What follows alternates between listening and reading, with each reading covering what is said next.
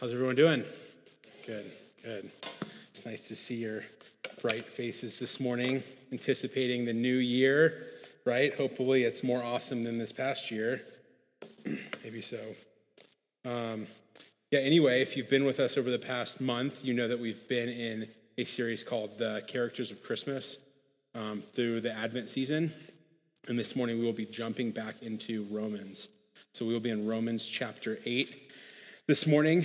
Um, if you weren't with us in Romans, I think most of you were. Um, but if you if you missed some sermons back in when we were in Romans, I would highly recommend going back and listening to what you may have missed because Paul builds off of each chapter through the book of Romans. Um, so I would go back and listen to that. Um, Mark and Rick did a great job preaching through um, up to this point. Um, Mark left off about a month ago in Romans 8, um, verse 1 through 11 is where he left off. And then we'll be starting in verse 12 today. Um, but just a, a, quick review of the book of Romans up to this point is that we were, um, chapters 1 and 2 really focus on that us being, having enmity with God, that we were separated from God because of our sin, that no one was right before God, and we have all sinned and fallen short of his glory. Um, and in chapter, the middle of chapter 3, Paul um, has this really climactic um, statement where we have been set free from our sins through the blood of Christ, that we are no longer enslaved to sin, um, but now we have been set free from that through the blood of Christ.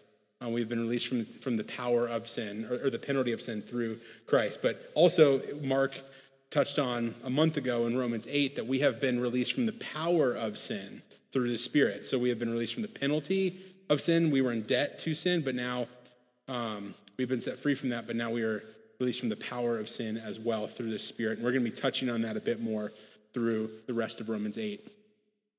But there is a debate over Romans 8 as to whether or not it is about the Spirit of God or whether it is about the assurance that believers have in God. And I believe that the primary, the Spirit's primary role is to provide us with assurance of our faith.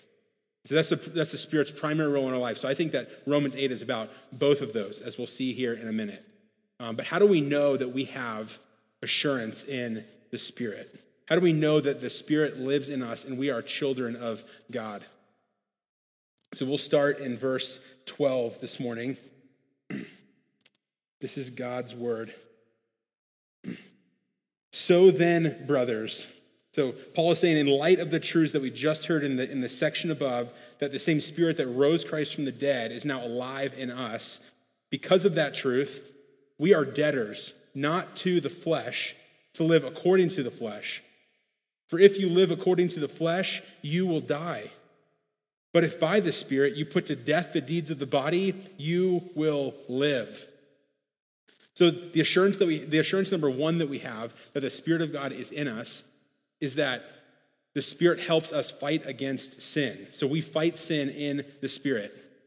So the assurance that we have is that if you don't have the Spirit in you, you are most likely at peace with your sin. You are comfortable with your sin. You think that your life is good enough to appease God, and you are coasting through this life thinking that everything will turn out well.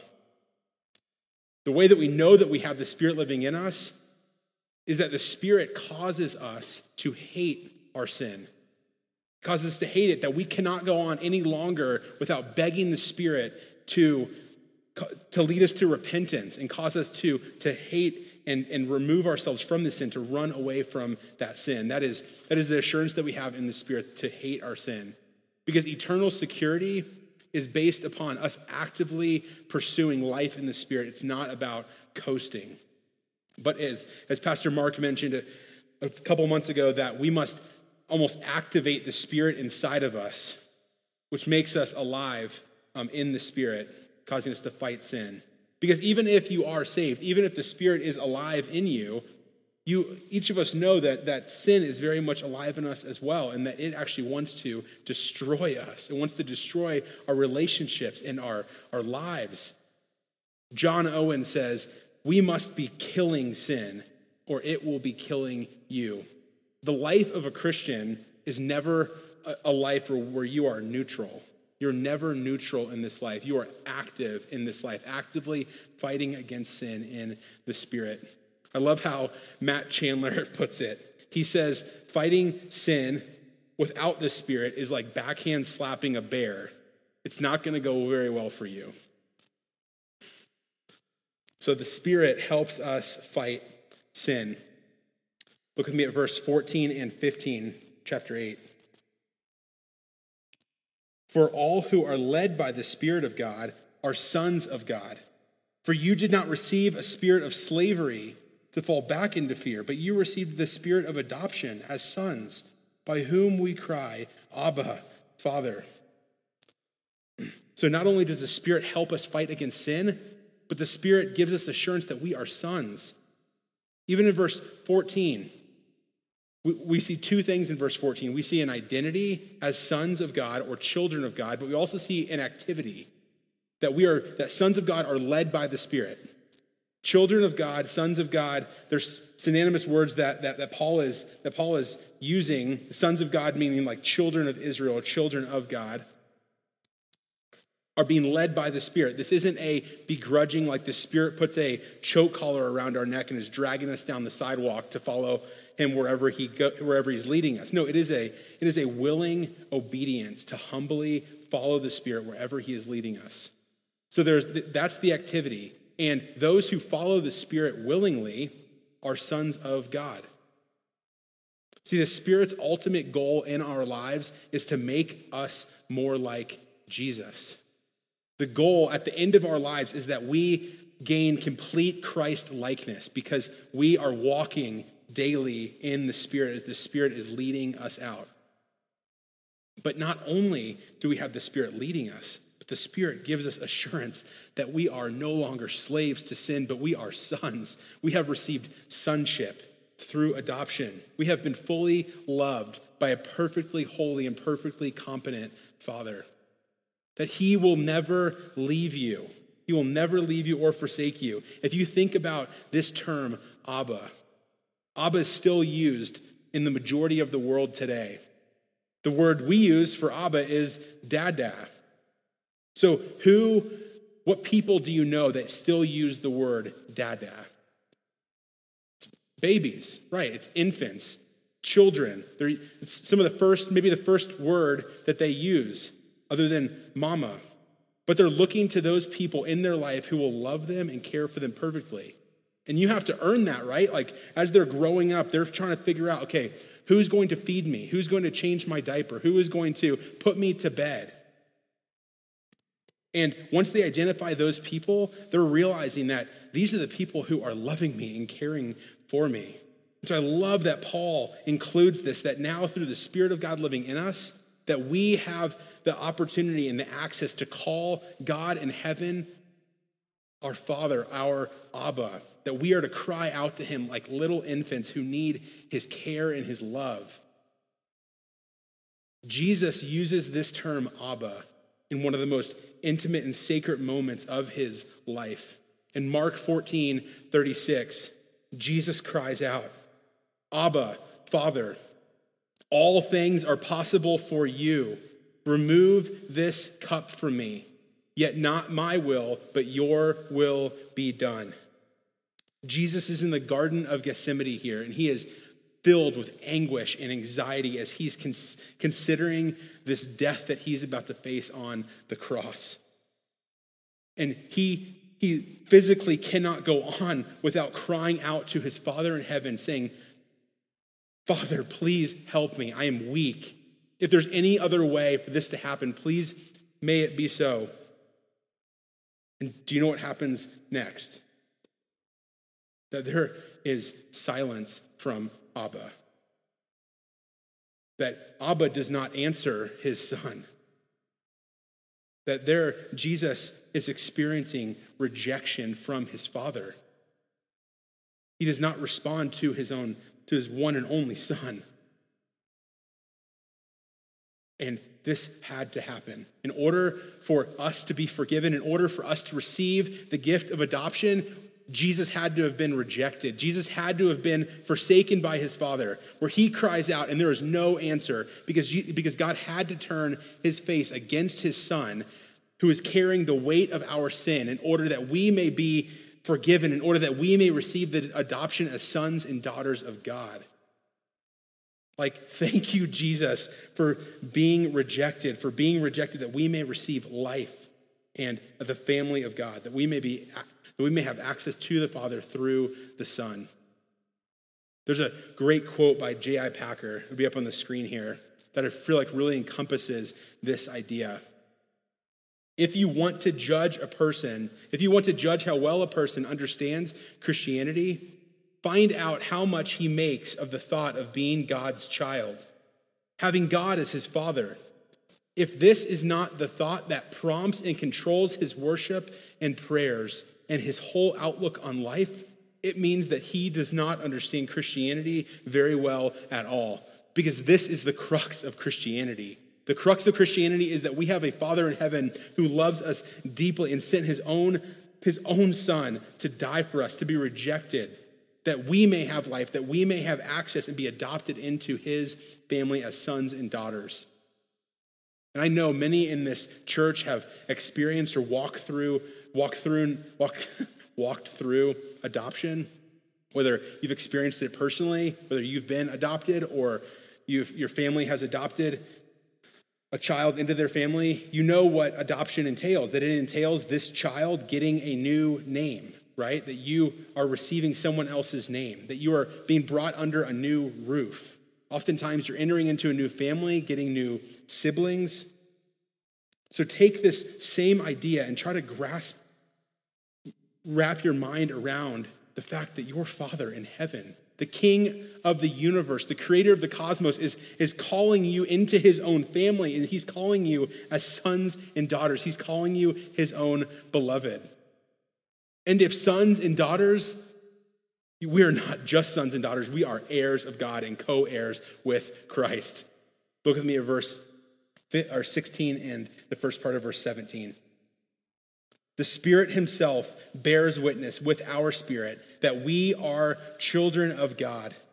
And if children, then heirs, heirs of God and fellow heirs with Christ. Romans 4:13 elaborates on this a little bit more that Paul says that the promise to Abraham and to his descendants that Abraham and his descendants would be heir of the world, to inherit the world. And that promise did not come through the law, but it came through the righteousness of faith. Us becoming heirs of God is not dependent on how well we please God or how well we do in this life. It's based upon the righteousness of faith that comes through Jesus and his work on the cross and our faith in him and his righteousness. 1 Corinthians 3 21 through 23 says, For all things are yours.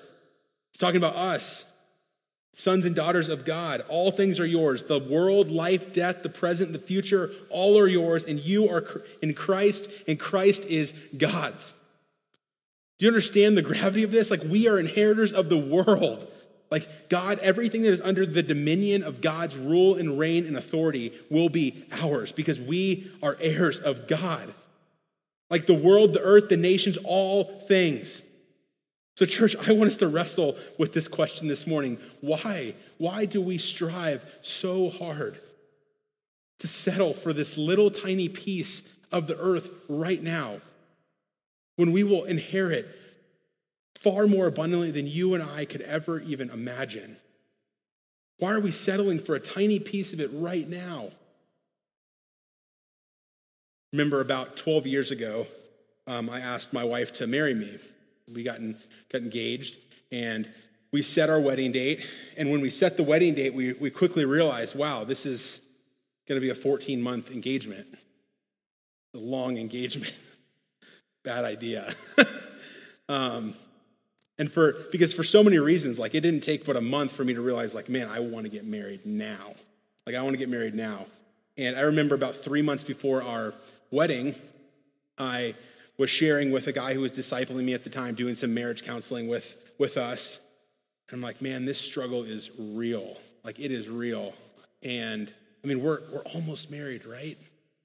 No, not almost married. We're not married. So don't let, don't let your mind go there. And he said, I remember what he encouraged me with. He said, You can wait. You can wait three months. You can wait three months for anything. And over the past almost 11 years that we've been married, I don't think I've thought, I don't think I've thought about the, this 14 month engagement once. The time that we, as long as that period was, over the past 11 years that we've had, it's been a blip, like it's been a vapor on the radar of our, of our life.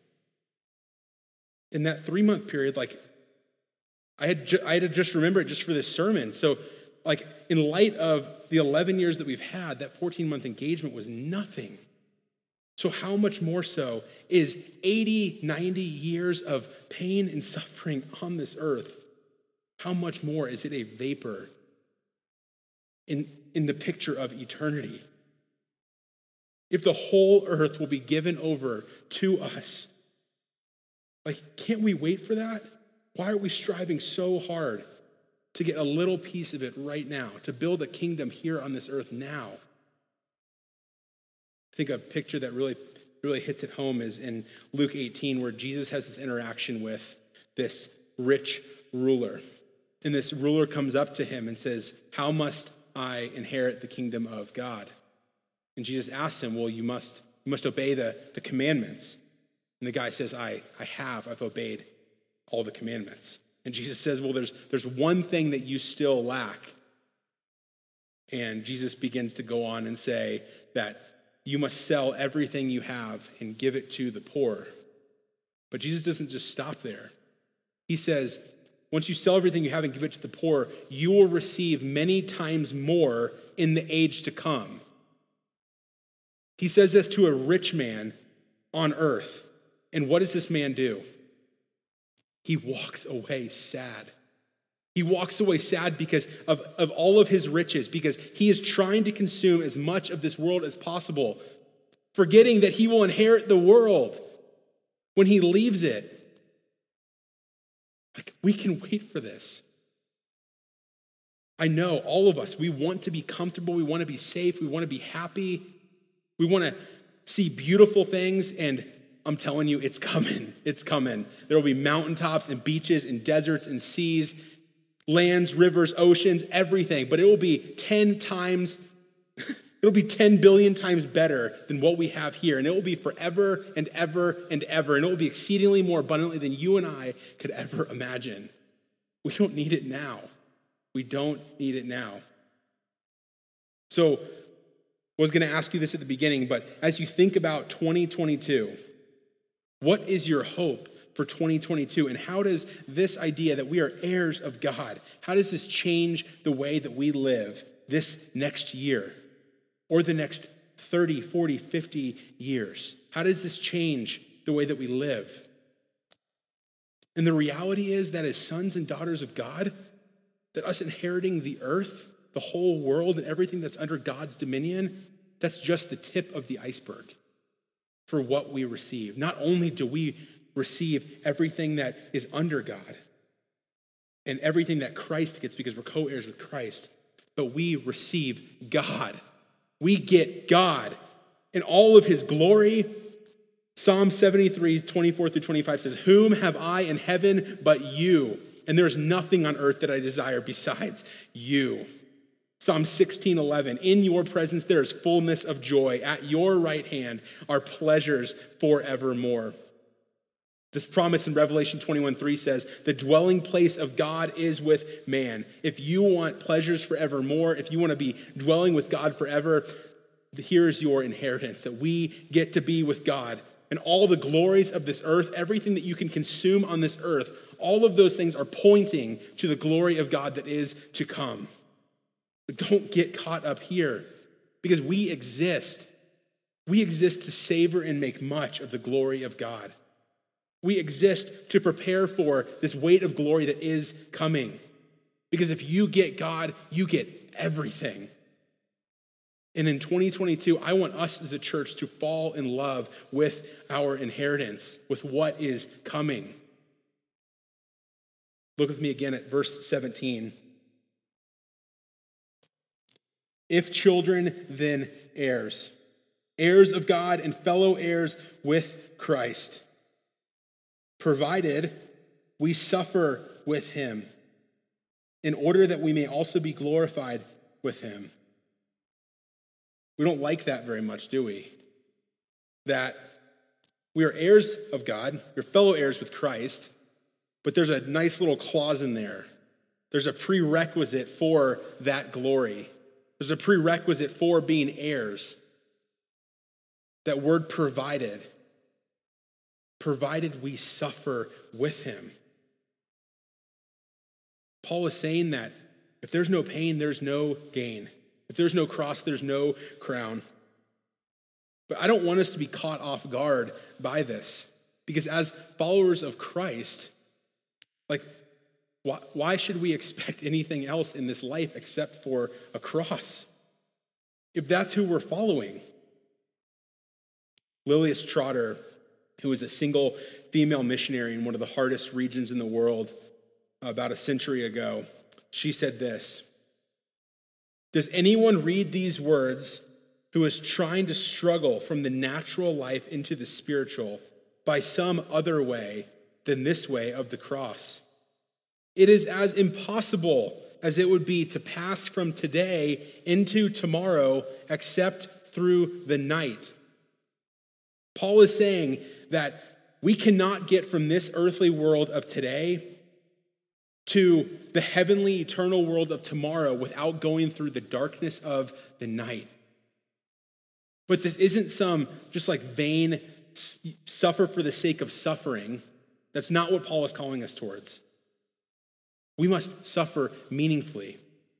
And we see that all throughout the word that we must suffer meaningfully. So, how do we do that? How do we embrace suffering meaningfully? How do we embrace suffering with joy, as we'll hear in a minute from Paul? Turn with me to uh, yeah, verse 18 through 23 here, Romans chapter 8. Paul continues For I consider that the sufferings of this present time are not worth comparing with the glory that is to be revealed. For creation waits with eager longing for the revealing of the sons of God. For the creation was subjected to futility, not willingly, but because of him who subjected it, in hope that creation itself will be set free from its bondage to corruption and obtain the freedom of the glory of the children of God. For we know that the whole creation has been groaning together in the pains of childbirth until now.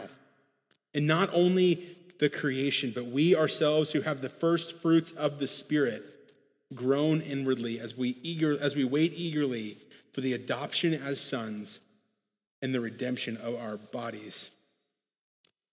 So first thing we must notice here is that suffering is normal.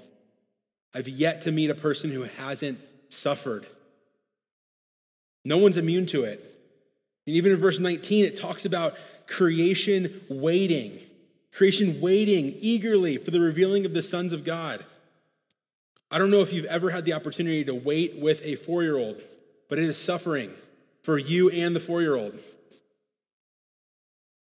There's suffering in the waiting. When we wait for glory to be revealed, there's suffering in that waiting.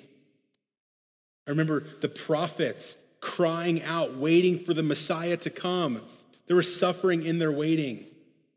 Verse 20 talks about, for all creation was subjected to futility.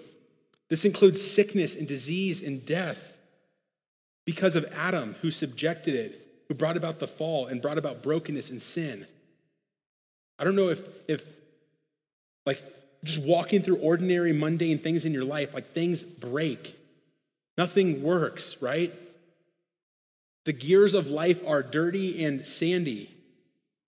There's sickness and death and hardships. But not only these physical ailments that we deal with, but as we talked about at the beginning of this passage, that there is sin. There is the wrestling and the struggle of sin. When you are in a fight against spiritual things, like you are suffering. You're suffering under this weight of sin. We have been in bondage to sin and corruption. That's what verse 21 says. So we have to embrace this reality that suffering is normal this side of heaven. I'm sure all of you have and are experiencing that now. But suffering is also meaningful. Don't waste this time on earth, it is meaningful.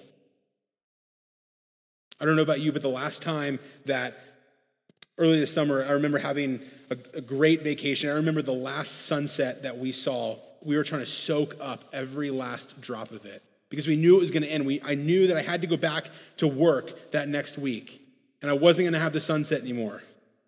I don't know about. I, like the most think about the most amazing dinner that you've ever had maybe it was like a steak dinner and you had like one bite of steak left and you're just trying to savor the last bite because you know it's going to end and you may not get another steak like that for who knows how long.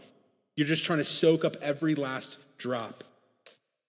Those endings should create in us a groaning, an eager longing for something better, for something that will never end.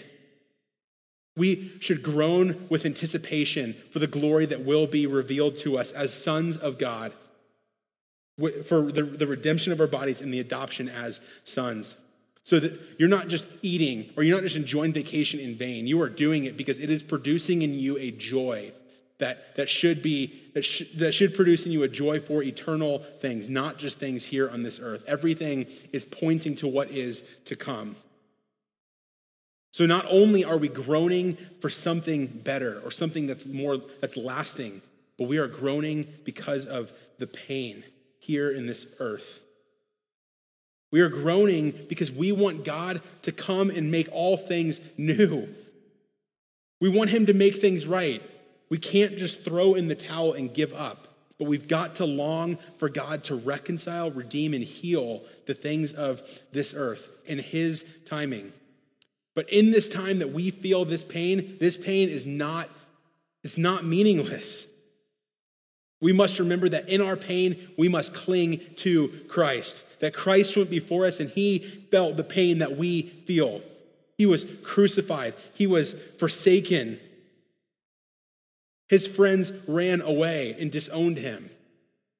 He has felt the pain that you feel. He is with you in this. So cling to Christ. And that is the purpose of our suffering when we are suffering in pain is that we run to Jesus who is there for us. That's what makes our suffering meaningful. There's a song that was written um, several years ago, ago called Though You Slay Me by Shane and Shane. And there's a version of this song where they spliced in a sermon from John Piper. And I'll have the, the sermon, uh, the excerpt of the sermon up here on the screen. We're just going to read it for us because it, like it really speaks to this text. Piper says, Not only is all your affliction momentary, not only is it light in comparison to eternity and the glory there, but every second of it is totally meaningful Every millisecond of your misery in the path of obedience is producing a peculiar glory you will get because of that suffering. I don't care if it was cancer or criticism, slander or sickness. It wasn't meaningless. It's doing something. Of course, you can't always see what it's doing. Don't look to what is seen. When your mom dies, when your child dies, when you've got cancer at 40, when a car creams into the sidewalk and takes her out, don't say that's meaningless. It's not. It's working for you an eternal weight of glory. Therefore, don't lose heart. But take these truths and day by day focus on them. Preach them to yourself every morning. Get alone with God and preach His word into your mind until your heart sings with confidence that you are known and cared for. I pray that Redemption Park would be a church that when we are in the midst of suffering, that we would preach the, the word into our minds, that our hearts sing with confidence that we are known and that we are cared for. So, not only is our suffering meaningful, but our suffering is temporary. Suffering does not have the final word. That's the silver lining of suffering, is that it is temporary, that there is something greater coming. Verse 21, again, creation will be set free from its bondage to sin and will obtain freedom. Verse 22 and 23 talk about this. All creation and we ourselves have been groaning. We've been waiting. But what are we waiting for? Because it better be better than here, right? What are we waiting for? Our inheritance is not just a get out of hell free card. It's not, it's much better than that. We are waiting for our adoption as sons. And is what we saw earlier that in our text that we, we, have, we have the first fruits of our adoption. We have our first fruits that we are in the Spirit because we are obviously killing sin in the Spirit, but we're also that we have the first fruits of our adoption as sons. We were taken from children of wrath to now children of God. From slaves to sin, now sons of God. But our adoption is not completed yet. So we wait for the adoption as sons, for that to be completed. But we also, in verse 23, we await, we eagerly await the redemption of our bodies. And I don't know about you, but after I turned 30, my body started groaning. Anybody relate? Yeah. That's not exactly what Paul is talking about here, though. Um, although I think it, I think it has a little bit to do with it. But um, in Romans 5, chapter 5 through 7, um, Paul describes our solidarity with Adam, that we have a oneness with Adam. Even though we, you, may, you have unity with Christ, you have oneness with Christ, we have received our bodies in Adam. And what we see in verse 13 of this passage is that, uh, verse 13, for if you live according to the flesh, you will die. But if you live by, but if by the Spirit you put to death the deeds of the body, you will live. So there are deeds in our body that need to be put to death.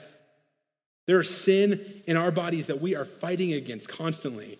And what Paul is saying here is the first time Paul talks about this that our bodies will be redeemed. Paul is saying, No more Adam. You will no longer be united to Adam, but you will be fully united to Christ forever.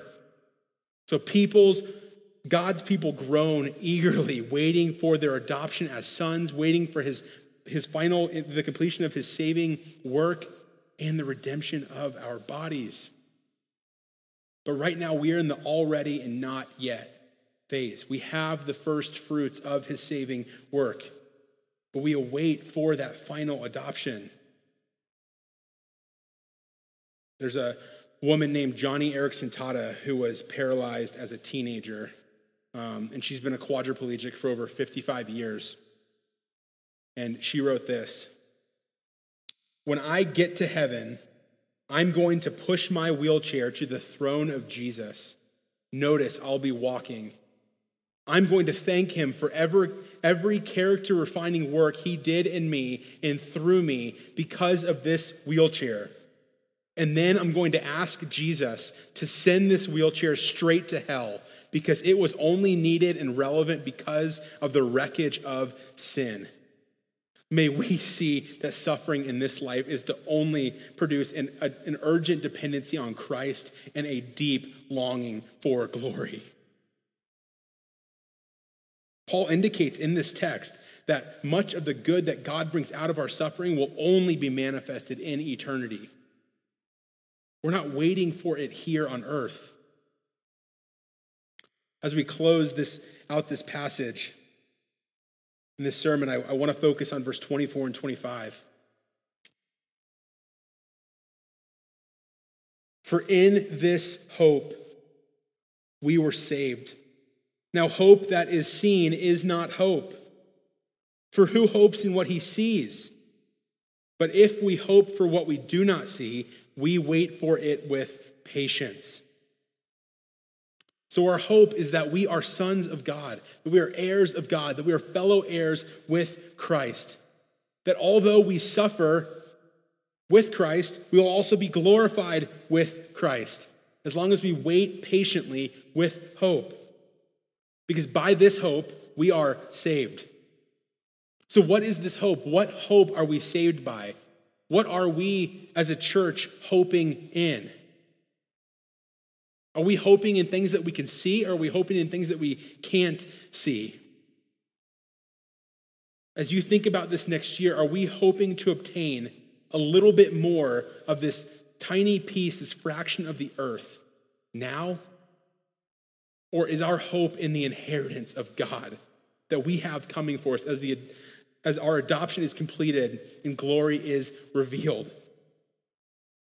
Because I promise you that this 80 or 90 years of pain on this earth will be as nothing and like verse 18 says, that it is not worth comparing to the glory that is to be revealed. And the reason that we have hope, the reason that we exist is that we can, we can share our hope that we have with others. And by us sharing our hope, displaying our hope to others, it reveals the glory of God that is to come. So me pray for us.